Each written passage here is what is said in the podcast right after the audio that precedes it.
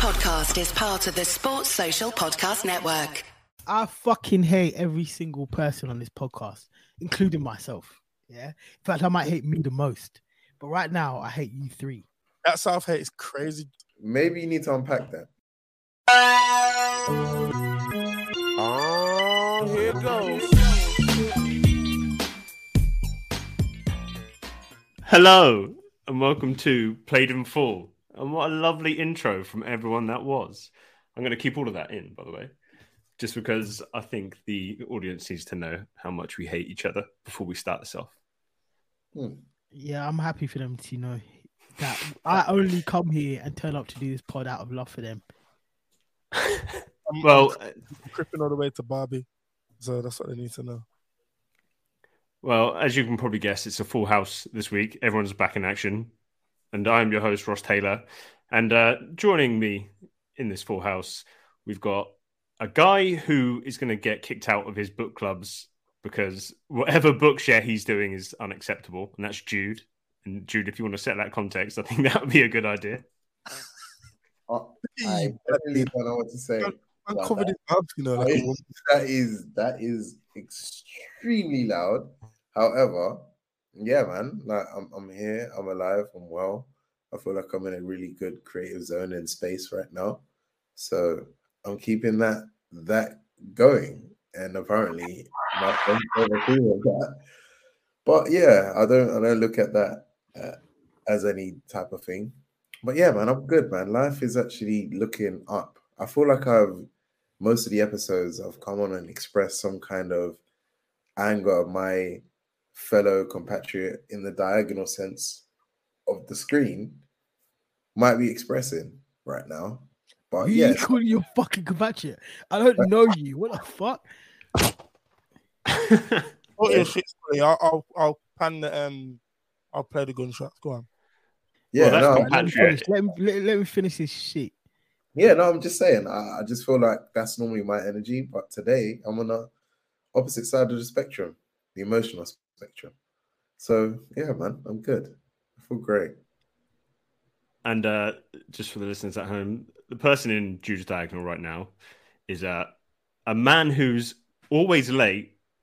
So I call him the uh, human pregnancy test. It's Scully.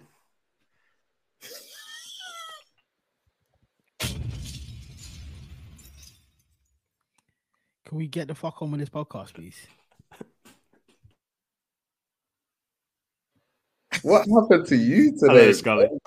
Nothing. I doing? really just don't want to talk to you guys. Like that's all there is. Oh, that's, right. that's actually it. The day was completely fine. It was alright. Had some fruitful meetings. Mm. Yeah, Mm. that's So it. man's just, man's just here for the film talk, not even the people. Yes. Not- No, I don't want to talk to any Yeah, of you. I hear it. I hear it. Can I just say, actually, I was the first one in this link waiting for all of you, even though Ross started the fucking link. Yeah.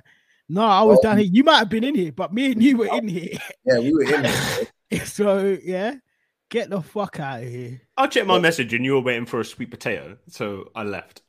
Yeah. like, I'm not at setting this quarter up. to I'm not- 10. I'm coming At back. quarter to 10. Yeah, no, that's hilarious. And last but not least, it's CJ, who at the moment seems to be avoiding all the conflict, which is a surprise, admittedly. I'm cripping all the way to um Barbie. I'm calling it Uh, Carby because I'm a because I don't say bees. You know what? You know what I think he did. You know, like in in wrestling, when like the the unformed wrestler waits to come out last. Yeah. He tried to appear like 30th in a Royal Rumble. That's why he didn't say anything. You clock it. He wasn't. He wasn't trying to respond. He wasn't trying to engage. Come on, man. That's what I do here. That's what I do best. Anyway, I am CJ Edwards. I'm from Birmingham. Um, and I'm the funniest person on this pod. I, I just put that out there. Bro, you say you're from Birmingham every pod. Maybe, it, maybe mentally funny. It's Yeah. it's it's a it's a character like it's it's a part of my persona. You get me? Um, That's it's your what's whole personality. there. You go. Just just an accent. That's all I am. Um, but yeah, You say you're How the are you- how are you- diversity hire. shut up, bro. How are you, Russ? Because I don't care about Scully. How are you? I'm all right. I'm not too bad. Wait, wait, wait. Uh, I'm not gonna unpack that. I'm gonna just leave that there. But you know what I was gonna say by the way I said wait three times. CJ still being a racist. Well, on that note, Yeah, we need as to you start. can tell, there's clearly a little bit of friction in this podcast today, but not as much friction as there is between SAG AFTRA and the studios because That- Hollywood that is was- in shutdown. That was the worst segue I think I've ever had. It was so bad, it was good. First we got hey yo, hey yo, There's no friction between me and other men. I just want to put that out. yeah. no, that's cool. I know, yeah. I was That's just not what I had. this is all for for the games. It's all for promo. Like like uh, Jude said, I'm a WWE wrestler. I have nothing but love and admiration for Scully, Jude, and Russ, and ev- everyone else in the Played in Full family. So yeah, I was going to say the same, but that would have been a lie. So anyway, That's what I yeah, as, thinking. as Bruh. Ross was saying, the strikes, man, like this is this is getting serious, guys. Steven Spielberg admitted it, man. He, he, he, he- I mean, predicted it. Sorry, come on. We knew this day was coming. Yeah, I feel like it was exacerbated. I feel the strikes have been exacerbated by the fact the leak of the Disney CEO coming out and saying, okay, yeah, it doesn't really matter. We're just gonna wait until everyone gets broke and has to sell their houses and then we'll go back to normal. And it's like you can't take that position of arrogance when people are struggling to feed their family, to pay their rent or mortgages, all of these type of things. Like, especially when you are either already or on course to become a billionaire, you take home like what nine figures a year, Yeah, and you're laughing at the idea that oh yeah, these people will eventually have to give up their morals and ethics because they'll be so hungry and also broke. They have no option but to work for us. Like Yeah. I really think if he hadn't said that, SAG wouldn't have joined the writers. They would the actors would have kind of just let the writers cook for a little bit and then thought, "Mm, yeah, okay, they're doing their thing. Because he was so arrogant as to go on well, he wasn't even on wax. I don't think he knew people would report that, but so because he was so arrogant as to say it, I think the actors in solidarity said, you know what, we have to stand up together and be like, let's stop this shit. Because it would have affected the actors eventually too. Was it Mm. Bob Well, Iger it who is a said that though? Because I thought there was more that was just like leaked as just like the um almost kind of like all the studio heads together. That was like the combined opinion. Because then Bob Iger did that interview where he's talking about um more the fact that his comment was the actors and the writers being unrealistic about what they want. So the kind of the compensation that they should be getting, I guess the rejection of AI, they're saying they're being unrealistic and that they need to be in the real world while he sits on 27 million a year. David Zaslav at Warner Bros, who's basically completely eviscerating that company. He's selling off all 100 years of music. He's basically destroying the studio. He's the one who kind of shut down HBO Max and just kind of given that name the Mac, you know, just as Max because he didn't want the HBO focus anymore. Um, he's on 100 million a year. 100 I think is his figure. Hundred million And- a year. but then it's the it's is the writers and the actors. Yeah, it's the it's the writers and the actors who are unrealistic and need to set their bar lower. their greed knows no bounds, and you know what's even like funny about this? Like I've been just like looking at the different kind of reactions of the strikers on ground, and there was this one um striker, I forgot his name, but um it was like a YouTube reel, and he was basically saying that we need like a breakdown of why we're striking.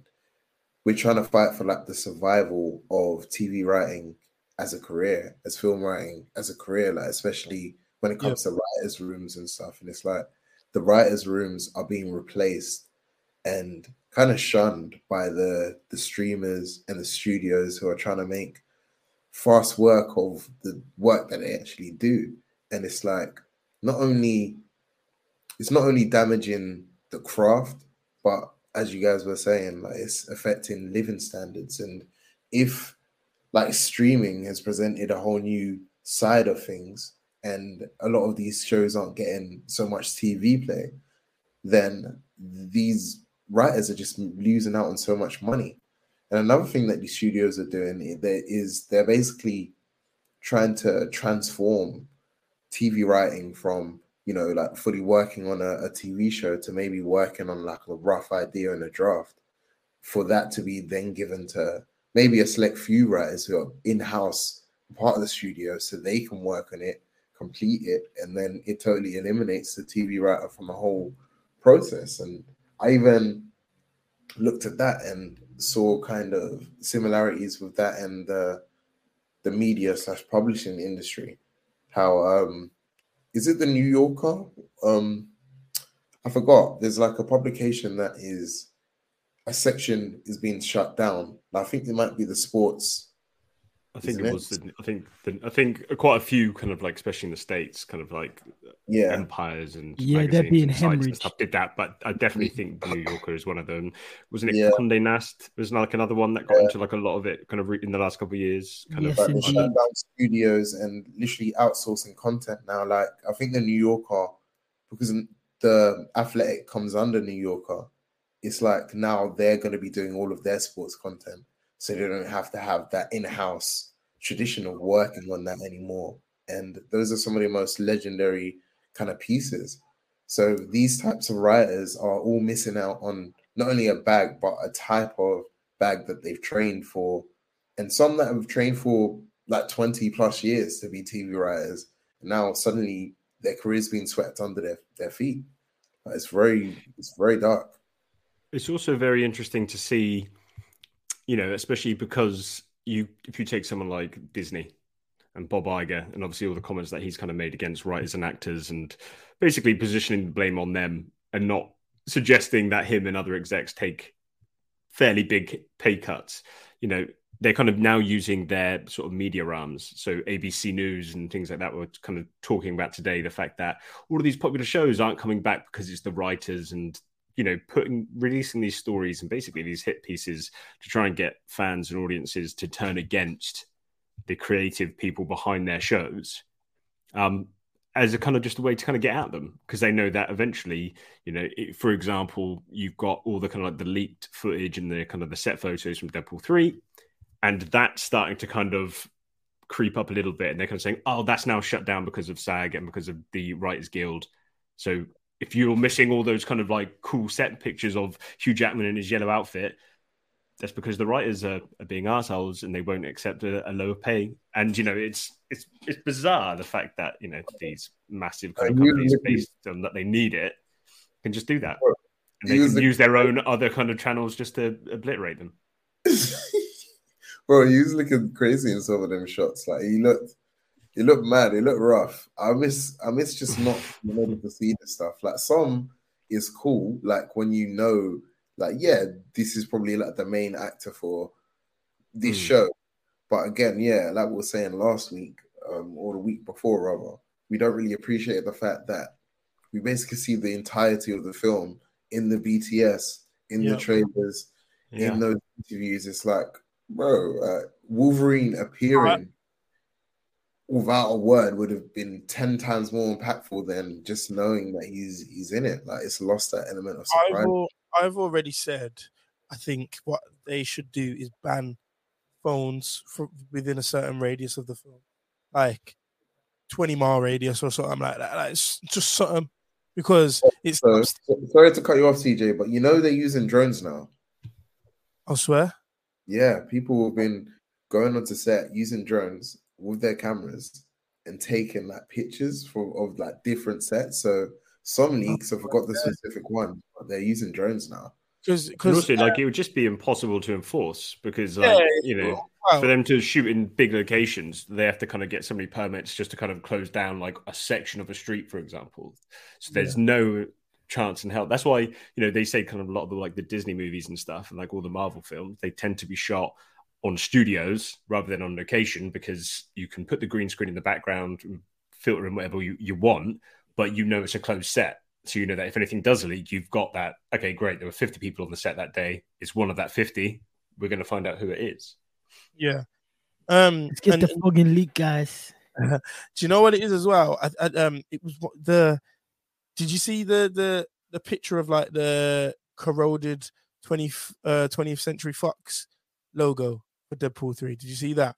That's when I put it. I was like, this would have been great to see like in the film, just una- unaware or you know what I mean? But now it's there. It's like it's ruined the element of surprise. Like I'm not too fussed about the Hugh Jackman thing. I think um when they explained it, I think I think that was needed.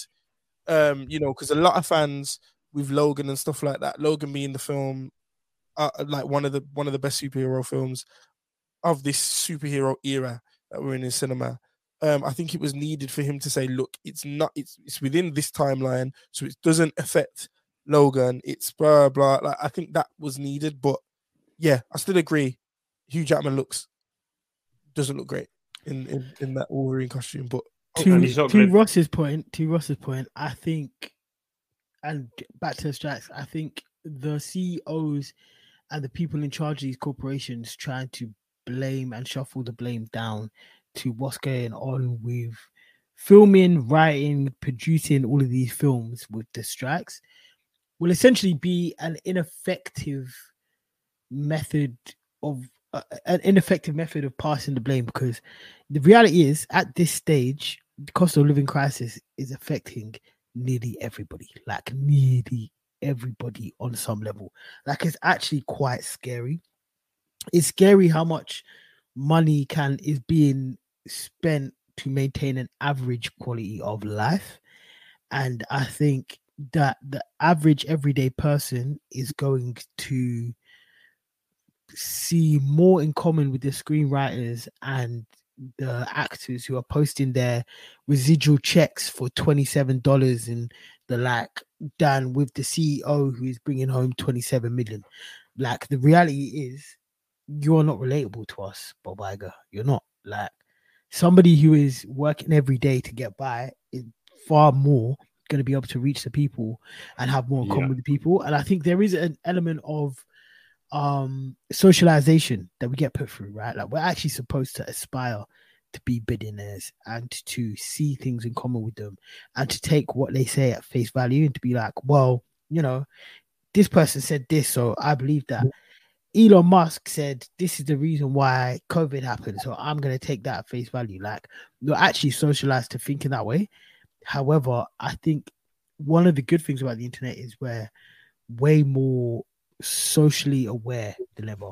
And I think we have more knowledge of what is putting us in certain positions and how we can get out of certain positions. I think people are going to look at the strike that Amazon had and see that as a major win for the working class man. They're going to see the actors and writing strike because this can go on for a while, but I think ultimately Hollywood will have to bow to the demands of the strikers and writers. Oh, 100%.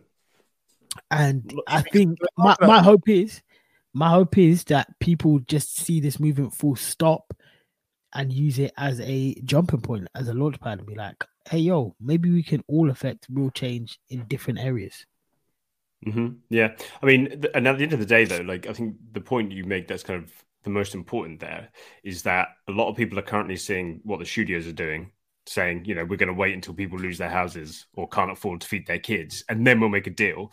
They know it won't get that far because now that the actors are on strike. So I think for the Writers Guild and the Actors Guild to be on strike at the same time, I think that they said that the last time that happened, Ronald Reagan was not. I don't even think he was even president. Was I in- think he was in, was like- kind of head. He was an actor head of the time. studio. So he Yeah, was he's he was head of like um like I guess whatever the guild was for actors at the time. So you know that's how far back we're talking about when the last time this sort of thing happened. Um, and you know you just have to look at the numbers for the studios, and they're going to be panicking because you know at this point they basically kind of say if they don't get a deal done at least with the actors, but really with both before Christmas, that means there's going to be no real no, new shows next year, apart from stuff that was already in post production or stuff that was already in the can. So that means if you are, let's say, a Netflix or a Disney Plus, that means your subscribers numbers are going to take a massive hit because, oh, hang on, Netflix has not released anything new for a year. Why would I still pay my fifteen pound a month, whatever it is, or if you're in the states, like eighteen dollars a month?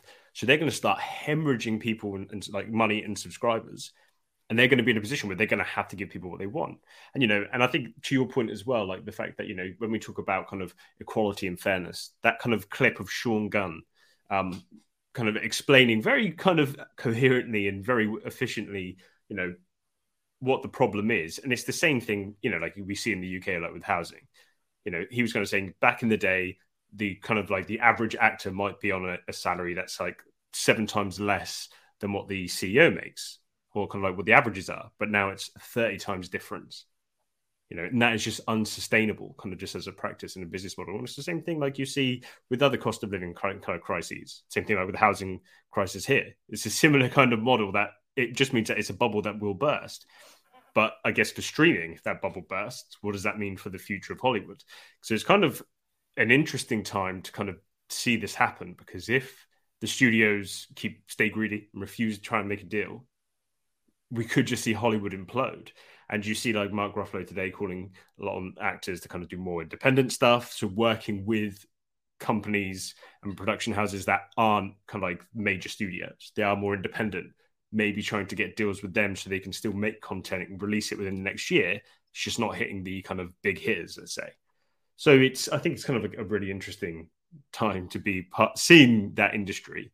Um, which way it goes, I, I, I don't know. Uh, you, I'm It's on the great side for of this the writers and podcast. actors, same with everyone, but It's great for this podcast. It means this this time next year, everyone can tune in every week to just hear us hurl Fight. insults at each other and hate for like an hour and then say goodbye. Like that will be what the entire podcast is. How long do you think this at these strikes will go on for? Like, It could go to the they they they they think because you know if you look at any sort of the predictions, they think it has to be done by Christmas. If you're a studio, it needs to be done probably before then because you won't have content for next year. So if you're making Wednesday season two, you need that to be done ASAP.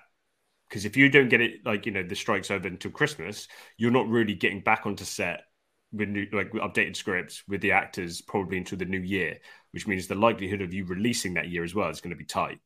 So Yeah. everything, like your major productions, are pushed that far back. And this is like, you know, as you said, like last time, kind of the writers were on the strike, you saw things like, you know, in the states, you had that kind of that dodgy season of The Office, that kind of season of Scrubs that was cut really short. You know, like all of these kind of films and shows that were just a bit naff, or you can tell there was something wrong. And that that's what will happen probably next year, is you'll see some stuff like that.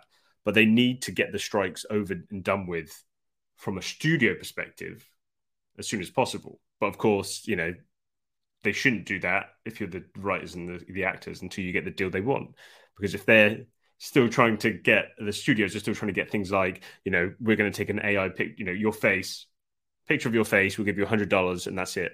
We're going to use your likeness for the rest of eternity without paying you. That can't happen. That's insane. Like insane. you have the, the actors have to kind of win this out. Same That thing is- with the writers. that is insane that they, they they've even suggested to do that. I think. Like, Capitalism, baby. yeah, that's what it is. Instead, all the movies next year are going to be those people on live stream getting ice creams and tacos and all that shit. Well, you can't use my face. So guys. good. See it. Very good. Yummy. Lightning strike.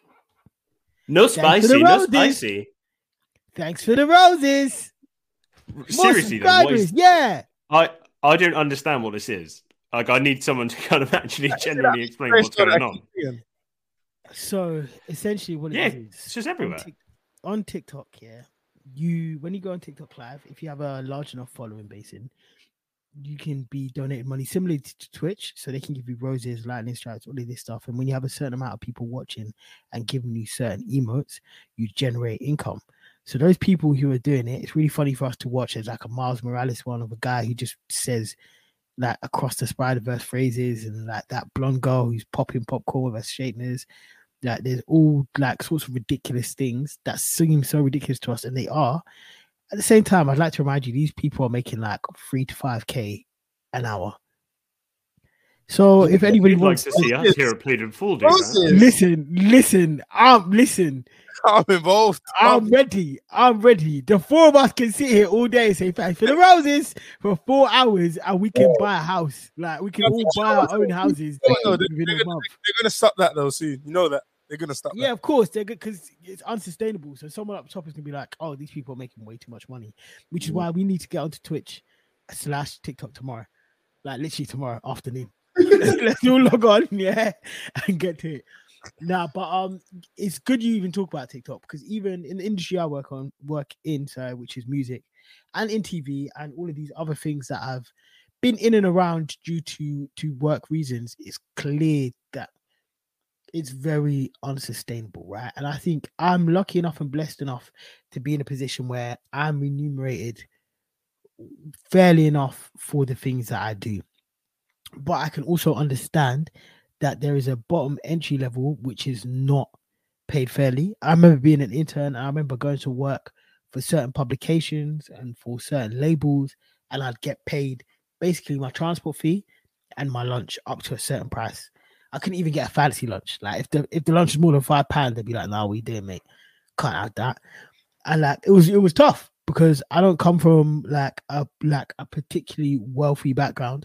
So, you know, some people you can just intern and it's fine. It just is what it is. Like you'll be supported from from money that you're given from other members of family and things like that. When you don't have that, it makes it a lot tougher and you have to work in different manners to try and upkeep and to bypass these things. But then you find that if you can't support yourself, you're gonna miss the the, the barrier for entry and you're not gonna get in that industry anyway. I know a lot of people who've wanted to get into creative fields like directing, production, videography, all of these whatever they are, photography, whatever it is, lighting, and they felt that they can't give up the job that is bringing them money to go and work something that they might make 50 pound in a week. And the reality is there is a lot of money in all of these things. I remember feeling hard done by because there's so many things that i've worked on which i know have made six seven eight nine figures. And at the end of the day if i walk away with four it was it was like oh shit. I got paid for my time. I got four figures out of that. But in totality when you work out the work you've done sometimes you're thinking, wait, hold on, this made this made eight figures, and I did a lot of this, but I took away on the best day five. Like, there's ways it should be divided that would be fairer for the people who are involved, and I don't know what that looks like unilaterally, but it is something that has to be discussed. It's something that needs to be looked at. When you look at music and we're streaming the fact that we don't buy cds and albums anymore but we all pay spotify and that tiny little 1099 is split and divided to literally thousands of artists like it's not making sense. Like we just need to find a new and better way. And i don't know what that is right now yeah i mean I think that is kind of like such a kind of an amazing point, and I think that's the problem with currently the current strikes within kind of Hollywood as well as the fact that the studios are happy to work from old contracts for their actors, but they're approaching media and kind of the way they produce and make and compensate things in a new way. And that's obviously this whole thing about kind of residuals, where it comes from, because studios are still kind of happy to sit and say, no, residuals are from network TV, and you know how much is kind of being streamed, like streamed on cable, not actually kind of through your kind of like your online streams. And I've always found it extremely kind of shady, especially when you get something like Netflix say Bird Box has been watched 500 million times in its first four days. It's like, prove it. And there's like, we don't need to prove it because it's, it's happened. It's like, of course you need to prove it. Yeah. And the fact that, you know, there's no, even from just like a standpoint, I'm amazed that there's not just actual kind of regulation or you know for reporting figures because it's interesting that you can release a movie and everyone knows the box office immediately they know where it's performing well and you know that that's all trackable it feels like that should be exactly the same for for streaming you should be able to know exactly how many times that's been viewed so you understand both as a creator how popular things are you know because similar thing i think i think anthony mackie may have said something about it once before as well he's saying the fact that you know you get kind of given a contract that says by your third season, if it's still going strong, this is when you get all your big kind of bonuses. But they will never tell you what the reporting numbers are for season one, season two. So when season three rolls around, they'll just cancel it because they just don't want to pay you. But you never know how successful it is. You'll just have to assume it's doing okay unless they give out some sort of wildly inflated number. It's sort of like, you know, CJ was talking about wrestling earlier. It is sort of like WWE when they used to say, like, this arena show has got 250,000 yeah. people in and it's 42,000. Yeah, it's yeah, yeah, entertainment. So you're allowed to say that number because it doesn't matter. Inflating the numbers, yeah. That's crazy. That you know, crazy. you know what's so interesting though? Um, as you guys were like explaining the whole the whole breakdown and approach and understanding from the writers of the shows and what they could be making. Like um Yeah, it just reminds me of the publishing industry because it's the exact same thing. And as someone that's like been a writer for a certain amount of years now, like I've definitely got to understand that in a, in a like contractual sense as well. By the end of it, like um books could be sold in terms of like I don't know, a couple hundred thousand units, and the writer could literally make a couple hundred pounds from the revenue, depending on the splits and depending on how contracts are all set up. So loads of people have gone into like self-publishing in order to make like an honest living out of it because they'll at least make much more of a larger percent. But even then, self-publishing mostly is done on something like um, the Amazon marketplace. And with Amazon with books, obviously you're still paying money to like a billionaire. And all of this actually, funny enough, reminds me of the book that I was suggesting to you, Scotty, in the group chat uh, by uh, Paulo, this Brazilian like education, like educator who wrote a book called The Pedagogy of the Oppressed. And it's essentially looking at the systems of the systems of oppression and how oppressed people essentially normally learn techniques from the oppressors and kind of re perpetuate them. And um, it becomes like a cycle of oppression and even through something like strike action where the oppressed people try to articulate and show the oppressors like why they're oppressed and why like things should be moved around to change the situation that they're in it's like there's a false sense of hospitality and a generosity extended by the oppressor. So in this example, it's like the studios could reach out and be like, hey, okay, here's a deal in order to get you guys paid. And this will work out for probably an X amount of years. But then the same problem's going to happen again. So there probably needs to be more of a revolution of the system itself. Like creators probably should be looking to make large sums of money, probably in a similar way to like um what um what goes on in like the music industry, Scully, like with PRS and a breakdown of a song. But the the, the problem is capitalism. But PRS PRS is great, but the reality of PRS isn't actually always great because you have to have a massive song for you to get a good percentage, right? So like PRS is good for artists who are established and have lots of music on the radio and going like going forward in that way. But if you're not, then like what does that actually mean to you? Like it doesn't mean anything. Like you might get like four pound PRS every three months. Like it's not mm. sometimes I remember seeing an amazing producer I really like. I think it was Plastician. He said his last PRS was like 40 pound. They could barely book him a studio session but he's like one of the most iconic UK producers. I think I put my hands up then when you're speaking because this, the problem is the same problem has always been, and it's that the system in itself, from the root up, is is capitalism, and capitalism is flawed. Capitalism is a system that relies on exploitation and it relies on us selling each other out. Like even right now, a studio could come to the four of us. They could be listening to this podcast, and they could think we need some content. Everyone else is on strike. Let's plot pluck Russ, Jude, CJ, and Scully up to make a show, and we're just gonna put them on camera and we're gonna film them talking about content. And we can have all this solidarity with the writers and the actors, and then Bob Iger can be like, actually, I'm gonna pay you lot four mil a year. And then suddenly we're like, oh shit, you know what? That's crazy. The strikes, mad. And we're in the studio now filming, and that's actually what they're relying on. They're relying on all these people you're seeing on TikTok and Twitch do ridiculous things for 5k an hour to upscale and say, actually, I want to do this stuff on TV. They're relying on the fact that we know living within capitalism that we need to make money to survive. And for that reason, we're going to want more resources than the other per- person.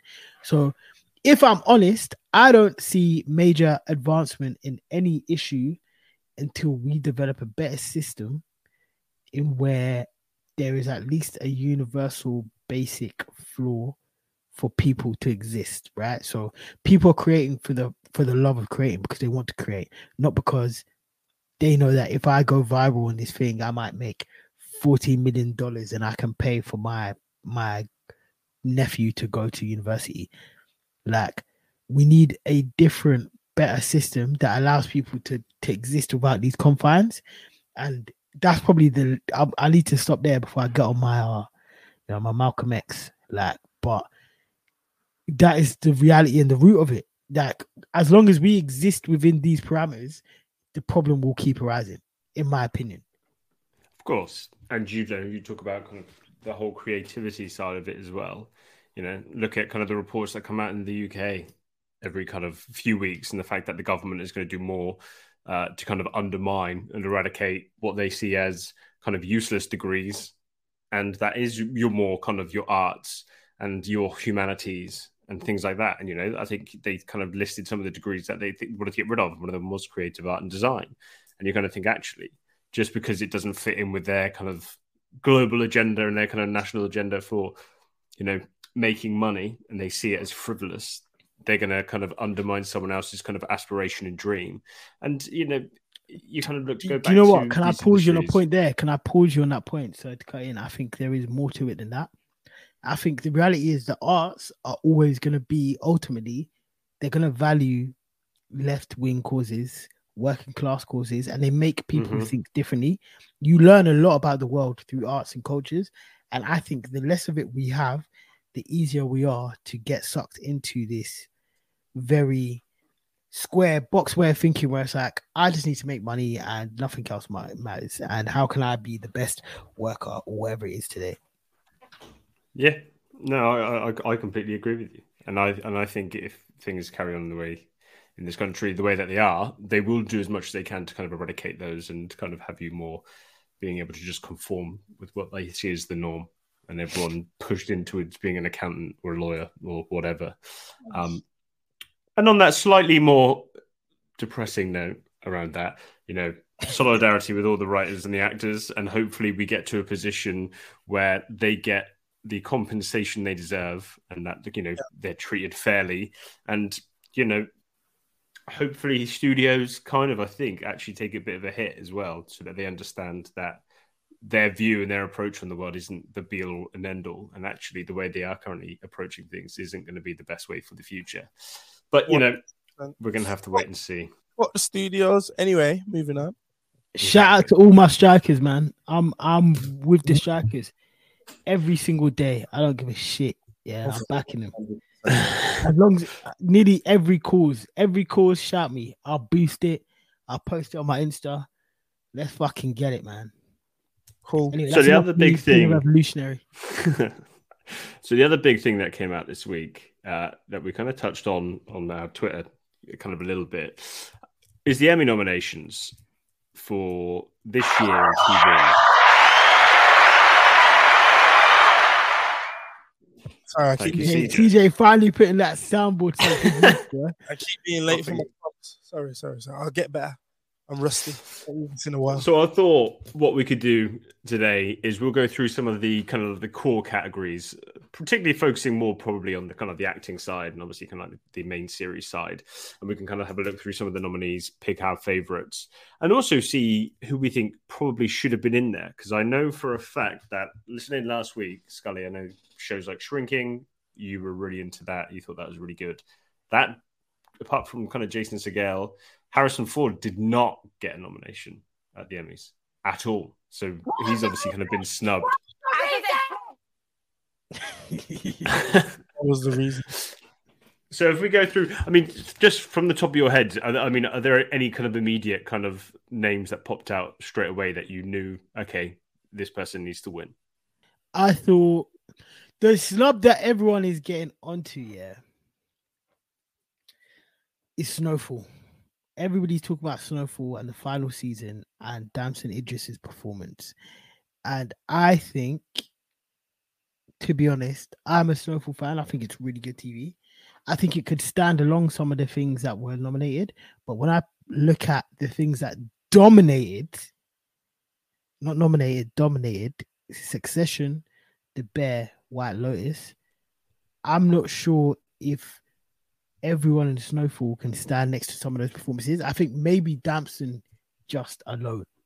And then I mean, if you look at if you look at drama series, kind of just in kind of total, so best kind of uh, well, best drama series nominees were Andor, which I did not see, but I did hear very good things about. Better Call Saul, the final series, Game of Thrones, House of the Dragon, Succession, The Crown, The Last of Us, The White Lotus, and The Yellow Jackets. Now, I've never seen Snowfall, but I have also heard very good things. But I would also say that it must be impossible for any kind of drama, prestige or not, to kind of go up against some of those names there, particularly Succession, The Last of Us, White Lotus, Better Call Saul. This is stuff that's kind of dominated kind of Mm, social Jamie. media and there's like guys for a few years. Um, I have a. I was gonna say, Go on, Scully. TJ, go on. No, no, no. I was gonna say you're muted. Go on. Um, I feel like yeah, Better Call Saul is a mad one. Obviously, you know, there's one TV show I've been banging for that none of you have watched yet. You're all snakes. This is why I fucking hate every single one of you pricks. Severance, I think, is elite. I don't know if it it might have been last year actually. Was it not? No, it was think it, it was last year, and I have seen it because I've always said to you like that was one of my favorite shows from last year. but was it nominated last year? I think it was nominated last year. I will check. Okay. Because if it wasn't, that's a serious snub. That's a heavy snub, in my opinion. Shrinking, I'm not mad at it. I'm not sure. oh, it's hard work, man. It's actually hard work. I mean, yeah, last year Severance got nominated for quite a lot. Drama series, lead Okay, actor, alright, cool. supporting actor, supporting actress. Yeah, got nominated quite a lot. I mean, Alright. yeah, I, I, I think this year, if you kind of look at that kind of drama kind of category, really the three that I think, I mean, I know Better Call Saul has been very popular and everyone wants to see Bob Odenkirk win at least once. I do think Succession, White Lotus, and Last of Us are just going to dominate because they they're just sweeping basically every kind of category, you know. And I think the joke is you look at those supporting actor categories, and it is essentially just Succession and White Lotus people. There is no room for anyone else, so like th- that kind of gives you a good indication of what what's likely to win by the end. I You know. love White Lotus. I love The Bear. I love Succession. I'm not mad at it. I don't feel like anything got snubbed because I feel like people feel like things are snubbed because they don't watch everything. So Yeah. your favorite show not being there is gonna make you feel like it's a super snub. But when you watch most of the shows, like I said, Succession is not even my favorite TV show ever. But I could never get on here and lie about the acting performances that were put in by the entire cast. Like, I don't think White Lotus is necessarily the greatest comedy show, comedy drama, satirical show ever, but I do think it's writing is of a level that puts it above a lot of things that have been released. Like, I just think that's the reality of it, and we're always going to feel away when our favorites don't make it. Yeah, I mean, I've not seen the White Lotus yet. That is one of the ones that I constantly hear good things about, so I'm going to have to put it on my list. But and we, know we, we talk a lot about Succession, and obviously we kind of did our kind of full spoilery dive uh, a few mo- months ago, which people can go back and listen to. Jude, have you finished it yet? Did you get any further? Well, I'm like near the end of season three, but now that it's finished and some crucial things were spoiled for me, uh, the rush isn't there, and I'm fully Hmm. involved now. Where, as Scully was saying, like I'm so appreciative of the acting. I even like had a question about because there was I can't lie, probably like early season two that I was listening to it to it a lot, but I might play it on my laptop whilst doing stuff. I wasn't looking at some of the shots, for example. So when I brought it up in the group chat, Scully was like, the cinematography, the shots, the way it's directed is very special as well. So when I start to slow down and actually appreciate it for what it was, I've given it that that space where yeah, it's entered some kind of zone of some of my top shows ever, actually. So yeah, I'm I'm watching that one from a distance, but every now and then I'll flick on an episode, and yeah, I'm happy with it. Here's a special challenge to you, Jude Yarson. Fuck the ice bucket. Mm-hmm. If you can finish one TV show in the next month, I'll donate ten thousand to the charity of your choice. Yo, bro, listen, it's, it's, a, it's a struggle, but yeah, as you know, like we're even discussing this. Like personally, I'm the type of person that I can watch six, seven things at once and be comfortable doing that because my mind works like fireworks. It's like I'm explaining one thing, another thing pops up, and I'm like, oh, oh, oh, that thing, this thing, that thing. So I'm happy doing that. Like I'm currently watching. It's gonna sound crackheadish, but Succession. I'm up to date on Hijack, Secret Invasions. There. Um, what else? Barry is there. Started the Bear.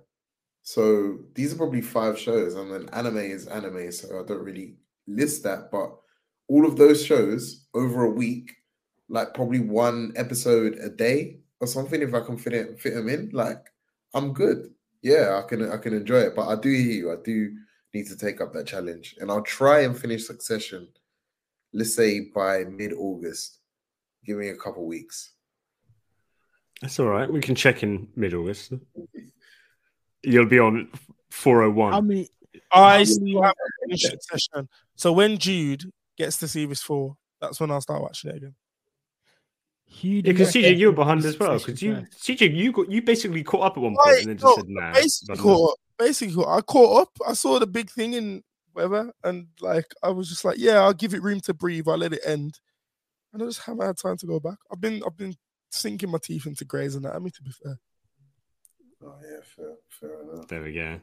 yeah, I mean, it's, it's kind of interesting when you look at it, kind of like I think the most interesting thing that's going to come out of the Emmys is who's going to win Best Actor from Succession, because you would assume it would be someone from Succession, because it's Brian Cox, Kieran Culkin, and Ped, uh, and Jeremy Strong, all in the same category.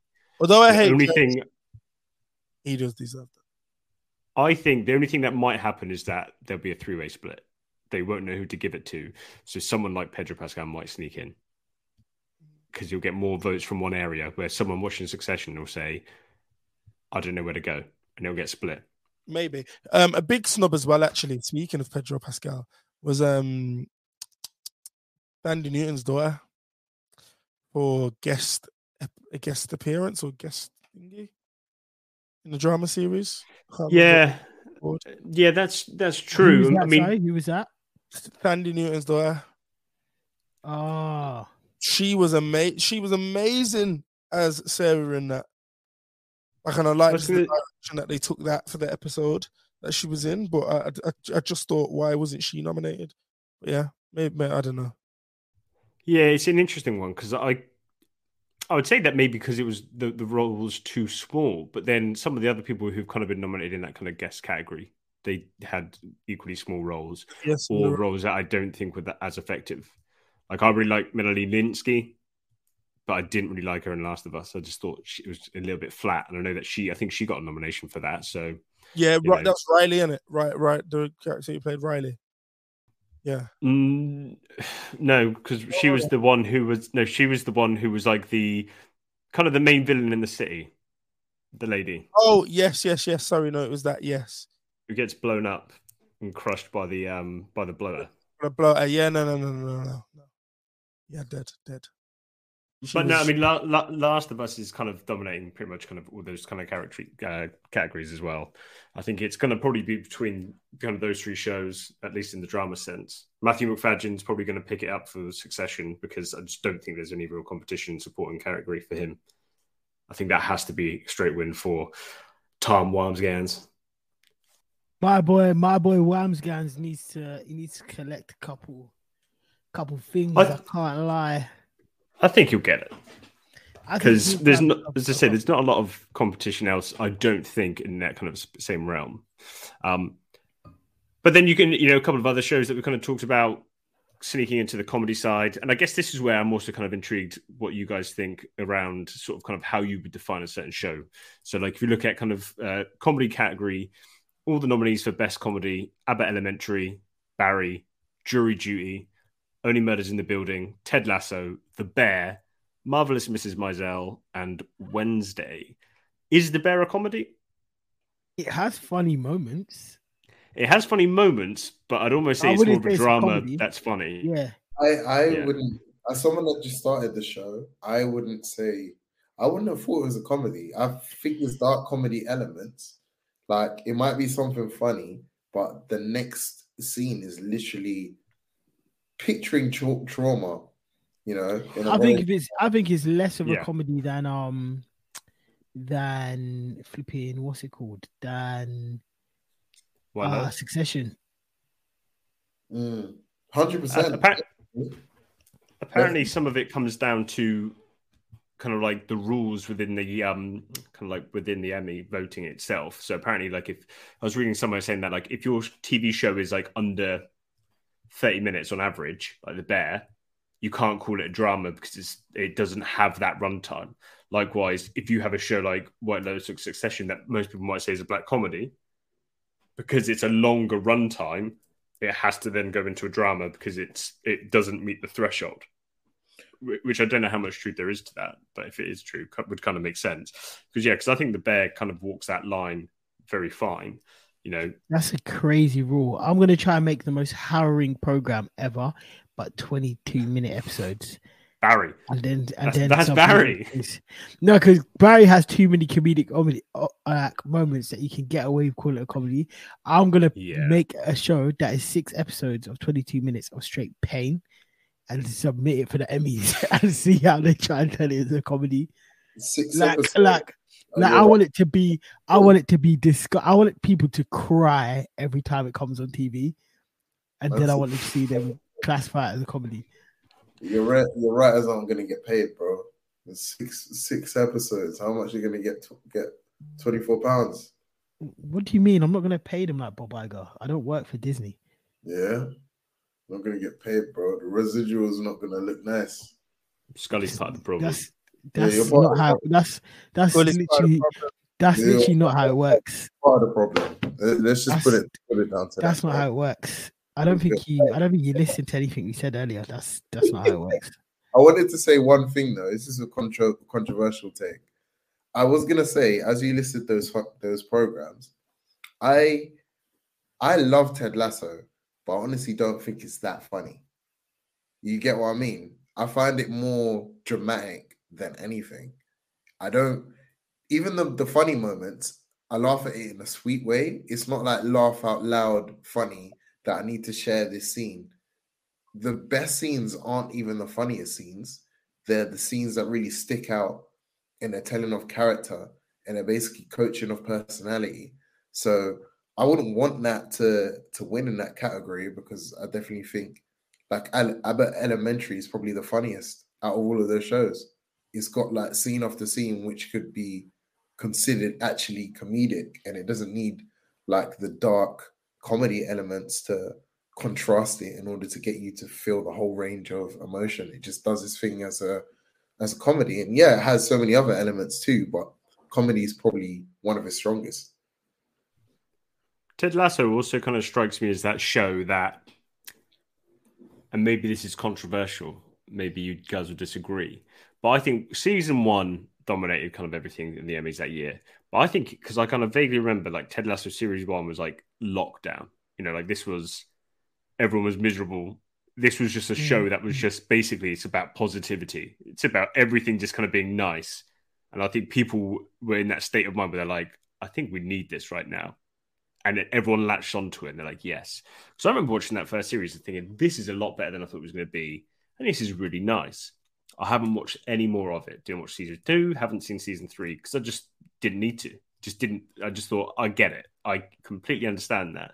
And I just never really understood then the hype that kind of came out after it, especially like for this series, because I know that a lot of the kind of reaction was quite mixed for this one. So actually, you know, should it even be kind of here this year? You know, is it kind of one of those ones that I'm also think looking at things like Marvelous Mrs. Maisel. Never seen it. You know, my stepdad had seen it and said it was amazing. But that also feels like one of those shows that just for its longevity, it's just there every year, just because people don't know what else to vote for. It's just gonna, it's always to be there, just in amongst the nominees. Probably won't p- pick anything else up now. But I think, yeah, I think Abbott Elementary is really good. I think that's probably the most consistently funny out of everything that's on here now. Only Murders in the Building, I think, is really good as well.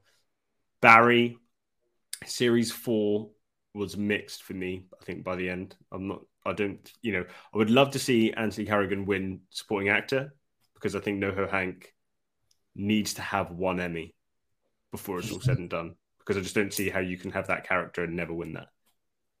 I hear He it. has to. It has to. I hear it. It's making sense. That's my one kind of like big shout. I think kind of from like this year that kind of has to come through. He has to come through and win that.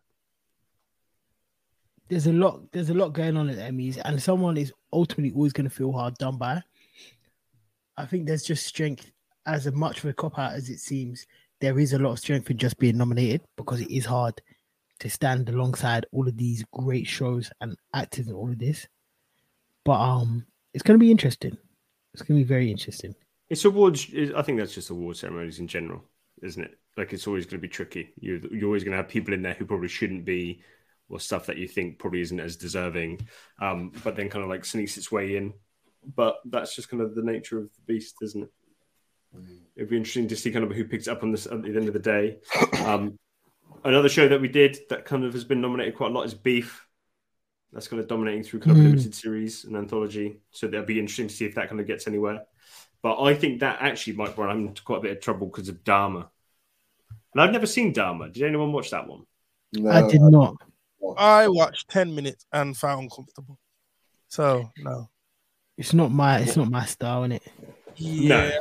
You know what it is? Uh, uh, uh, the reason why I felt uncomfortable, let me just put it out there before anyone thinks I'm something I'm not, um, was because I just really stray away now from watching things about like black trauma. I really stray away from it.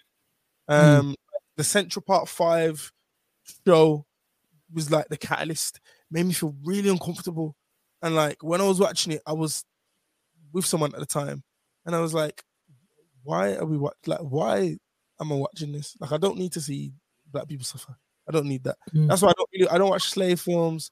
I don't watch all the I don't do that. I'm not I've not watched. I've not watched Central Park Five. Twelve Years a Slave.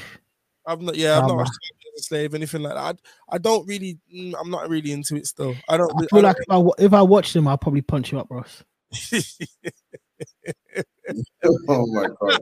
Yeah, no, Like, I you know, you know what I mean. I the last time, the last time I watched a film like that, I went to watch The Butler with my mum. Yeah, Whoa, are you gonna say something mad? Are you gonna say are you gonna I say, went to watch The Butler with my mum. Yeah, Neeson right now? And we were leaving the cinema, and an older white couple like smiled at us and was like, "So, what did you think of the film?" And I was so angry. I was like, "What the fuck? Why are you asking us what you think of the film? What do you think of the fucking film? Hmm? How do you fucking feel?" You know, I was so mad. Like, I literally wanted to knock this old man out, and I said, "I'm not. I don't need to watch Scully black trauma. It just Neeson, gets me angry." you know. Um, I, I hear him, but yeah, like I'm, I actually I watched the select range of these films because some of them have a cause. So, for example, a good several months ago, I had the opportunity to watch Till. Um, Yes, I wanted to watch that. came out, and I, I don't think I felt that way in the cinema seat before, like ever in my life. I never. I moved around so much. I wanted to leave it was so uncomfortable but even after the film i felt like i couldn't i couldn't move until after the credits had finished but even then credits were cut half the way halfway because there was a q&a and we got to essentially meet and speak to one of the ancestors of emmett till in deborah watts. And so she's like a distant relative of emmett till. And it's like their family literally fought and campaigned for the justice until the death of the the lady that accused him of everything. And it was like they put out this film in order to basically reignite the story and show that there's still a fight there that's happening in like Mississippi in terms of like laws and kind of going back to these cases and correcting these these wrongs and trying to make like a right from it essentially trying to find justice. And so when she gave that message, it, it kind of reinforced why I had to watch that film because now I can go anywhere and explain that yeah, this fight is actually still going on. And they thought it was necessary to like bring that film to the UK, especially in in um light of like the recent things that have been happening with like Black Lives Matter here and the incidents that we've had with racism in, in general too. So yeah, there is some good work but it's so rare and it's such a small percentage of these films that I hear you and I'm with you guys. I don't try to watch those films. Yeah. Beautifully put. Beautifully Yeah. put.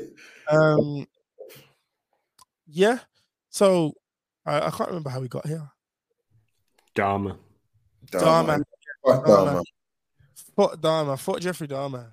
Pussy. Fuck, and I hate- fuck Ryan Murphy, who's uh who does it. He did all American Horror Story, and he now he's doing these American monster stories, and he's doing all these different serial killers, and he's also See, for me, that's man. That's the fuck man that doesn't have any creativity because all the ideas in the world they can literally generate from nothing. Even if we were gonna make a step a story like that, how many stories have been made when the characters just been made up? They've been fictional. They've been inspired by real life events, but they haven't picked at these real life events, triggering the families of these victims.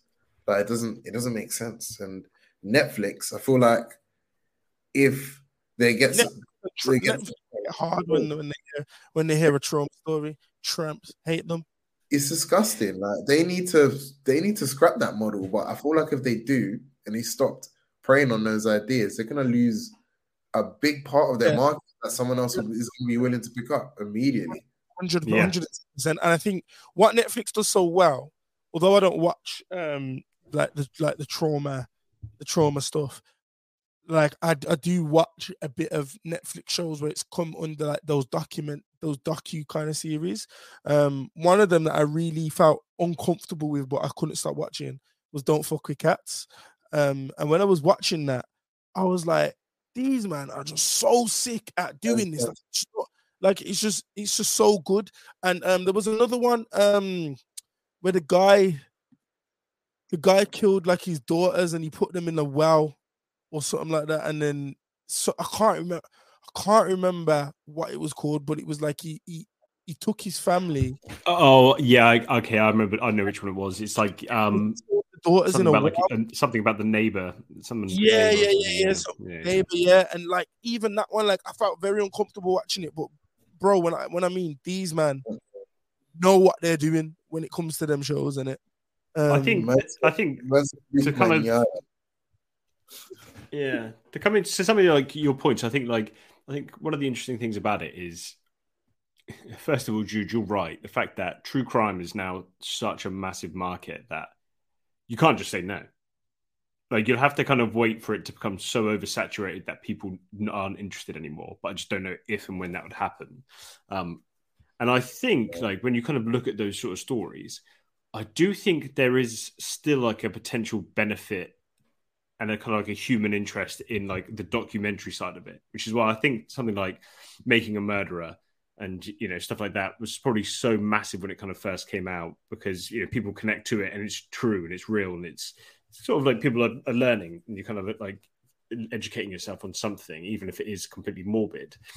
I think it's then when you start to dramatize it. So the stuff with like with Dahmer, you know, I think there's probably enough documentaries and actual kind of something that's more kind of factual and insightful and respectful for families that you can kind of delve into rather than having to have like a 10 part miniseries that kind of brings up all the kind of like trauma and violence from the past. Same thing, like I never watched um what was it? Is it when they see us for the Central Park Five? I remember watching a Central Five uh, Park Five documentary kind of like probably a decade ago, and that was really kind of powerful and interesting but I just didn't necessarily feel the need to watch the miniseries because I'd kind of learnt from the story from, you know, the guys themselves and actually kind of hearing the facts of the case rather than seeing it dramatized.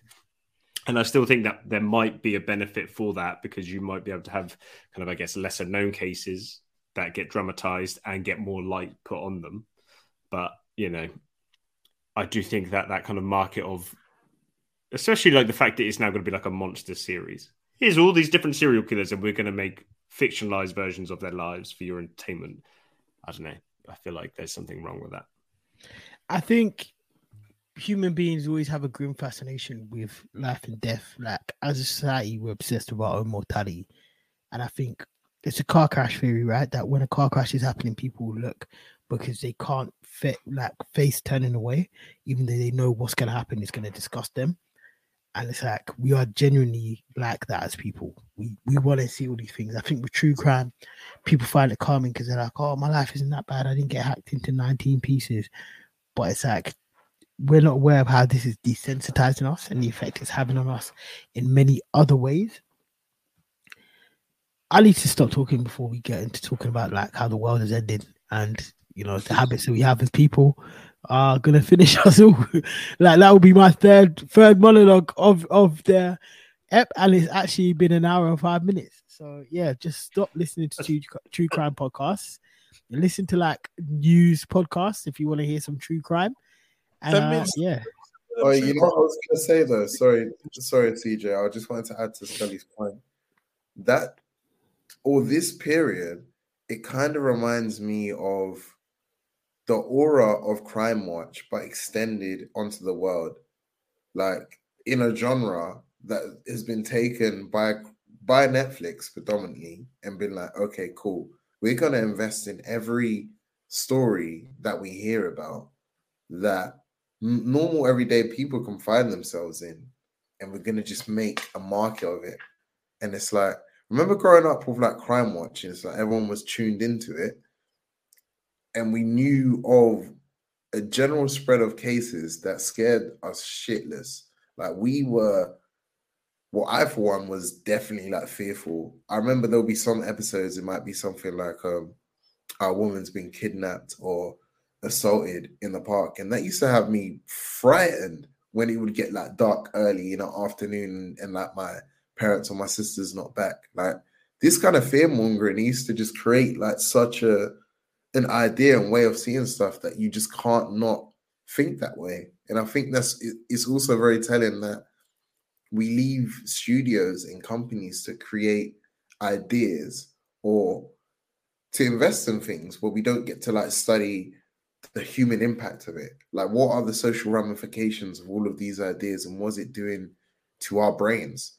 Like, why is there such a massive market for true crime and and all of this stuff? Is it just like normal human nature to be interested in this, or is it something bigger that's playing into our fears that makes us want to just know, know, and yeah, it can constantly invest in quite negative content. Like, I don't see, apart from learning of the the original cases, as Ross was saying with documentation, I don't see the necessity in constantly investing in these ideas. It's exhausting.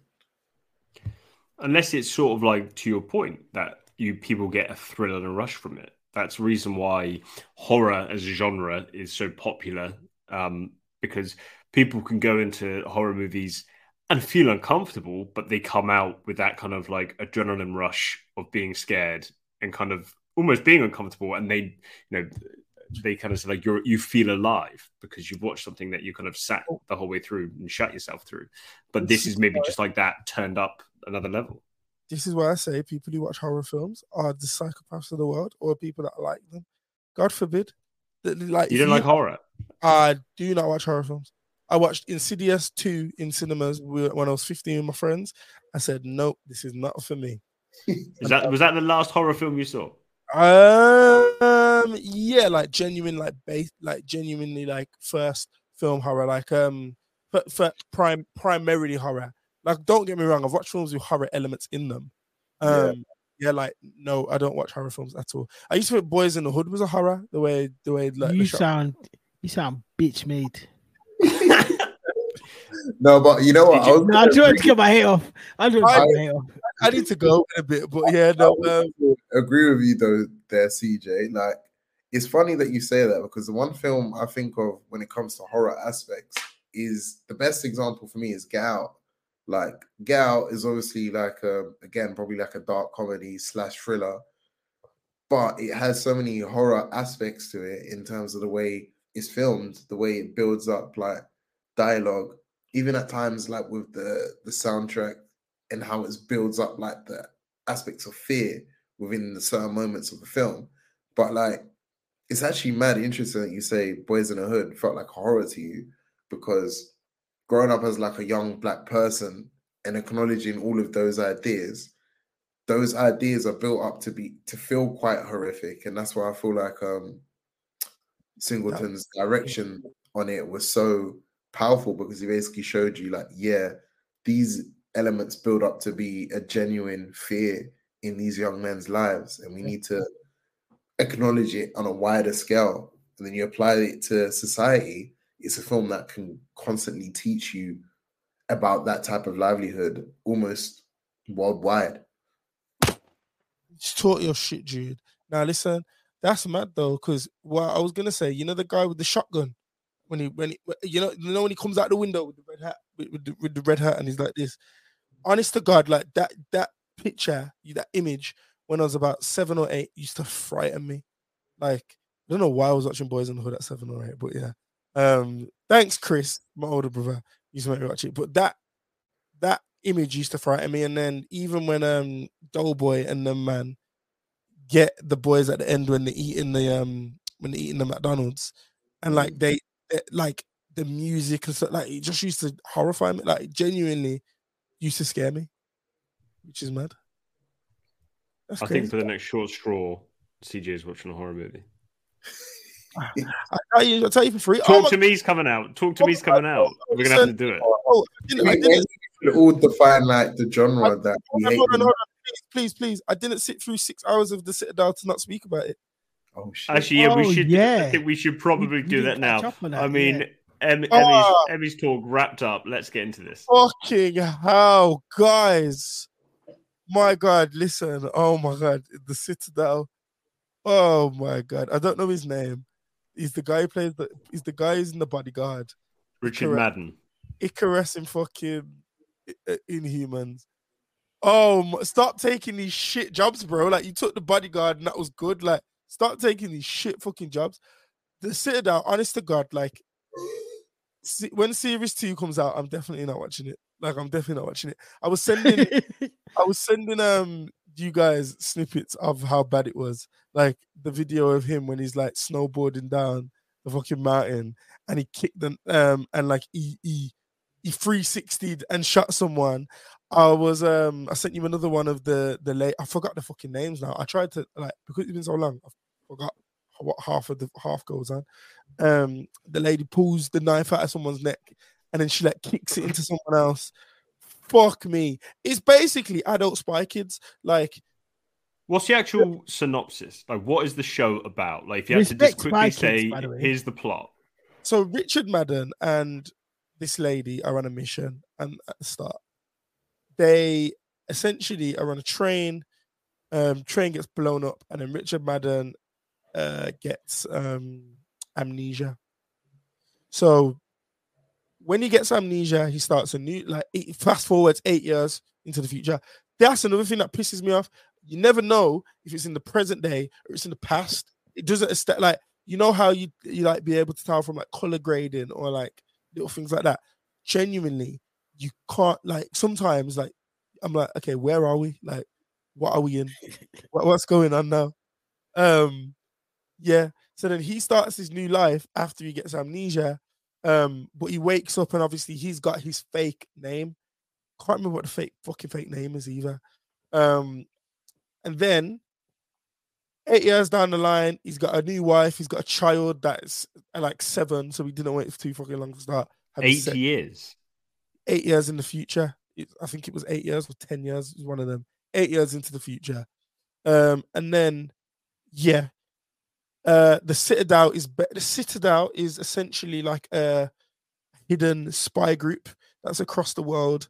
Um, they have loads of different, uh, like loads of different spies working for them, etc.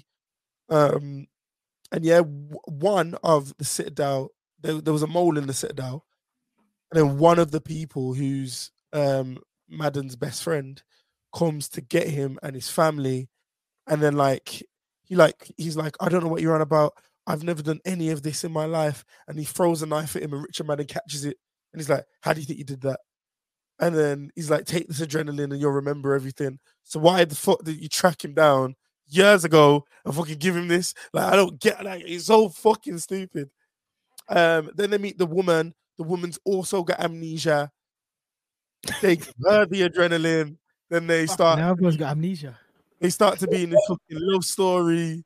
Comes uh, out South London in 2014. Absolutely. It sounds like Matrix Resurrections more than anything. and then, and then the worst part of it is hold on, hold on. The worst part of it is the the like antagonist of the whole show turns out to like some English woman and she's like holding uh Madden's friend hostage and XYZ, and it turns out it's his mother. Spoiler like, alert, you didn't do your spoiler oh, alert. Yeah.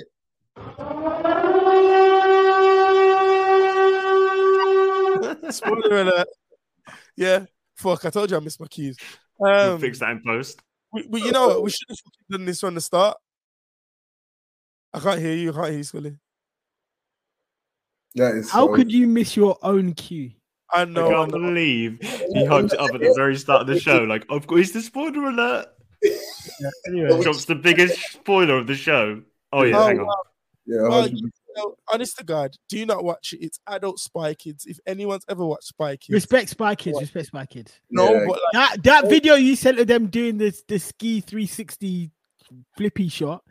I've never seen no shit like that in Spy Kids. Yeah, they would they wouldn't do that in Spy Kids. you know what though? The good thing is, I think it was shot really well. Um, you can tell there was budget behind it, and uh, to be honest, although it did piss me off, I think the choreography was good. Like it, like in most parts, like some of the fight scenes, I was like, okay, that makes sense. But the story was just god awful, man. Like, oh, absolute shit. Would you it's like- rather? And it's like, and it's like, why, why have you become a spy and now you're a superhuman? Like, I don't get it. Like, I hate things like that. Like, no, fuck off. Go on, Ross. Carry on. Would you rather rewatch The Citadel or watch Citadel season two, or watch The Idol? Oh, do I hear popular in the idol? I guess so. No, I honestly, I've I've tuned it out. I've managed to forget Oh, about it. I've Well, managed to push it all out of my brain. if there's like a scene of like the Weeknd in like the booth and he's like singing, "Tell me, can you see it?" If he's doing all that, Oh no, I- he no, Right. he will not be singing. It, it'll probably be like there's a there's a scene and that song's playing over the top of it, oh, okay, well then, and he's uh, probably talking about how his dick's I- or something like that. I'd watch the Citadel season two because I don't want to watch Citadel season one again. But yeah, um, quickly, Jude, like what you said, everyone lists their least favorite film genre. So mine's horror. Mm. Damn. I might mine might be horror as well, you know. Horror. Okay. What's your score? I don't know why I did this. Mm, I think Scully doesn't have one. Mine's horror. I- I'd say. He likes to see the good in thing, and I hate. Nah, do you know I don't I don't particularly like horrors, but I'm looking for an answer that's not horror. But the thing is, I'll watch a horror if it's super critically acclaimed. Like if something's coming out like Insidious or something, and everyone's like, "This is the horror," then I'll go and see it because I want to know what people are raving about. But I don't. It's not the. It's not a film genre I necessarily run to. Yeah, yeah, yeah. I'd also say, what's a genre I'm not really feeling? Period dramas. I hate period dramas. I hate period dramas. Hate period dramas. Yeah, But yeah. here- Because I'm just thinking, where the fuck were the black people? And I know the answer to that. speech and that. I know the answer to that question. But I want you to tell me now on screen. I want you as an actor to look into the camera and say, Isn't it great that we're here in 1822 and there's zero black people around in this lovely fancy house that we have? Tell me why, Jane Austen. What's going on? no you know what? shit, As well, in them films, in them Okay. films, yeah, you never see them cooking, but you always see them eating. Who's cooking the food? Always. Who's always. cooking? Huh? Who's cooking the food? When the world was obsessed with Downton Abbey, yeah, I was like, you people make me fucking sick. Yeah. Oh, when they were in Downton Abbey, do you know where my people were? In the trenches. Down, No. down, no. down in the cellar. Yeah. That's where we were. I love how Ross is just saying so quiet. Yeah, I'm, I know. Uh, I Ross perfectly loves a good period drama. Oh, that's my favorite genre of movie. Period drama. Oh, yeah, what is your worst though? What is the one you hate the most? I mean, I I think I'm like in the same boat as Scully in the, in the sense that like I think if any movie's kind of like got a claim or it's meant like it's good, I'll enjoy it. I would say perhaps the lowest hit rate and ones that I think I probably just I think fall flat the most. Probably I'm gonna say romantic comedy because I love a good romantic comedy, but I think most of them are fucking terrible. Oh, the fault in our stars and them shits there. Agreement. hey, hey, hey, I'm not too much on my boys. Not too much on my boys. Fault in our stars was our No, that's actually no, that's a great film. No. It's a great film. I Great, better, comedy but, might- better might- book. actually, because see, comedy. Remember, there was a whole period of, but probably five years, Scully. I was just not on comedy films when. Yeah, Jude hates me, comedy. He's, he's a real fucking hater. He's the hater that he tries to paint me to be. I didn't Nah, Ju- no, sorry. Jude's just trying to get out of watching a horror movie. He realizes he's No, no, no, no, no. I promise you, I promise you, this guy hates comedy films. He's a I, fucking. I, don't I, you know? I hear him. I hear him, Jude. I hear you because I don't want to laugh. I don't want to. Yeah, Rush you Hour- can make me laugh, but I'm not trying to be like, oh, I need to laugh. Let me put on something that'll make me laugh. Like I don't want Yeah. that. I hear it. Do you now. not understand? Do you understand how Yeah. tapped that makes you? Yeah, yeah. No, I'll be so. I, it's so weird. I don't know what is wrong with me, but Why would wanna- you not want to see something positive in your life? No, Jude. I hear you. I, I understand. Um, you can't say that this episode. You, you can't say that this episode. I You- hate you guys though. It's not the rest of the world that I have a problem with. I actually express love to our listeners. So I mean, C's are good and everything. You don't I don't like it. So Wait, so explain it again. So Jude, why are you anti-comedy? I, you know what it is? I think, like you said about rom coms, I feel like a lot of comedies they're not funny. Don't sell me a product that is, oh, like it's supposed to be a super funny idea if the actors aren't like really good comedians who can sell that idea. So There's example, good comedies yeah, okay. that you've yeah, never there, seen. there are. These, there's really good, but then again, there was a period, I think around like 2012, 13, 14, Netflix, with the in the same way it had the obsession obsession with like the murder films and mysteries and stuff, had the obsession with like comedy films and very poor ones at that. You know what I mean? Like, and so you'll get loads of Netflix films like back in the day, you're searching, like, oh, this is a comedy film, just came out. It's got some familiar faces in it. Go and check IMDb, and it's like rated four, rated five. And it's like, bro, what where is this film trying to go? Is it because back in the day, that's a straight to DVD film, but now it's a straight to streaming film. So all streaming websites have a have categories of just poor comedy films. Comedy films that will get slapped on at your friend's house who doesn't know how to navigate Netflix. He just looks at it and says, Oh, that's funny, puts it on and talks halfway through the film. You know what I mean? Like, so that's my biggest. That's that's why I don't like them. Oh, it gives me anxiety.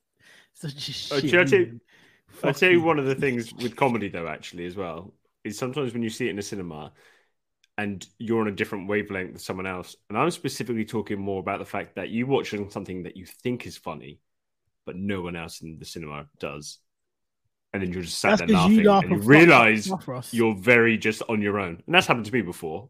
Because think it was you, like you went to see the whale and you laughed when he was going about his trauma about trying to eat himself to death. Wait, wait. I did not laugh. Hang on, Oh. whoa, whoa, why are you laughing now? So why are you laughing whoa. now then? Oh no, I laughed at the end where he stands up and he does the walk, and then he does the little look up to heaven, like that. Because that noise I thought was like, you go back and watch that clip. That is hilarious. Like the fact that they thought, what should we do? Like in this like sad tender moment, just have him go. As he flies up to heaven. No, that was funny to me. Also, I he was not you know. going to heaven because, first of all, he He's going to didn't hell. even- That is such he a. didn't even is such believe a- in God. Like he specifically did renounce God Yeah. to be a to be a full time hater of religion. Like he was not going to heaven. Let's just have it right. Bro, you- yeah? you should have very up. specific. You should have just looked forward and just went You get it? straight like, into the speed force or something, and just like, like, evaporate. Because yeah, that's what he was. He was trying to go. But yeah, I, I think all of you laugh inappropriately at things that are not that are not funny. I do. Listen, cinema and I, I, I need to go anyway because um it's late and I've got things to do. Yeah, I do. But I think we should do the short straws next week because yeah, this week. Yeah, let's Yeah. pick a whack film. This week I'm watching Christopher Nolan films anyway, so yeah. I'm gonna find the lowest rated comedy on Netflix and we're gonna do the short straw for it. Or maybe Amazon Prime even. Like I'm talking like one star out of five. Oh my There's got to be something. New, there'll be something new that's just come out that we can do. Yeah, we can look at. Anyway, so But um, I'm- otherwise, I'm gonna watch all Christopher Nolan films this week because we're cripping all the well, I'm I'm cripping all the way to Carby. You can't say bees. 'cause I'm a crip. Yeah, I should watch the Greta When Gerwig. did you become a crip? I'm a crip, bro. My, nah, to be fair, I'm a blood. I'm a yeah, blood. guys, I've got. Uh, I'm actually a crip, so My, my my name my name is Bortney. I can't I can't say C's in it. So, but so I should really be. I can't, but I can't do a Barbie with my a B with my hand. I'm a blood still. I like red. I'm a I'm a crip though, so I can't do that. I'm Scully with capitalized C. All right. Well, on that note, So you All got right, Barbenheimer. She's gonna No. miss his train. um, Oh, yeah, guys, yeah, if you are listening to the pod, we're all gonna finally meet because I've never met Russ. I don't know if Jude has. Um, we're gonna all watch Barbie and Oppenheimer together, so that's gonna be great. We're gonna take a we're gonna take a, Barbenheimer. take a group picture, and if we don't get one, blame Scully. It's cool. Definitely blame Scully. right. Well, I'm doing my Duolingo before it hits midnight. Uh, it's- cool. yeah. See you guys next week. All right, see you See you guys. later. Barbenheimer. See you Sunday. Oh, here it goes.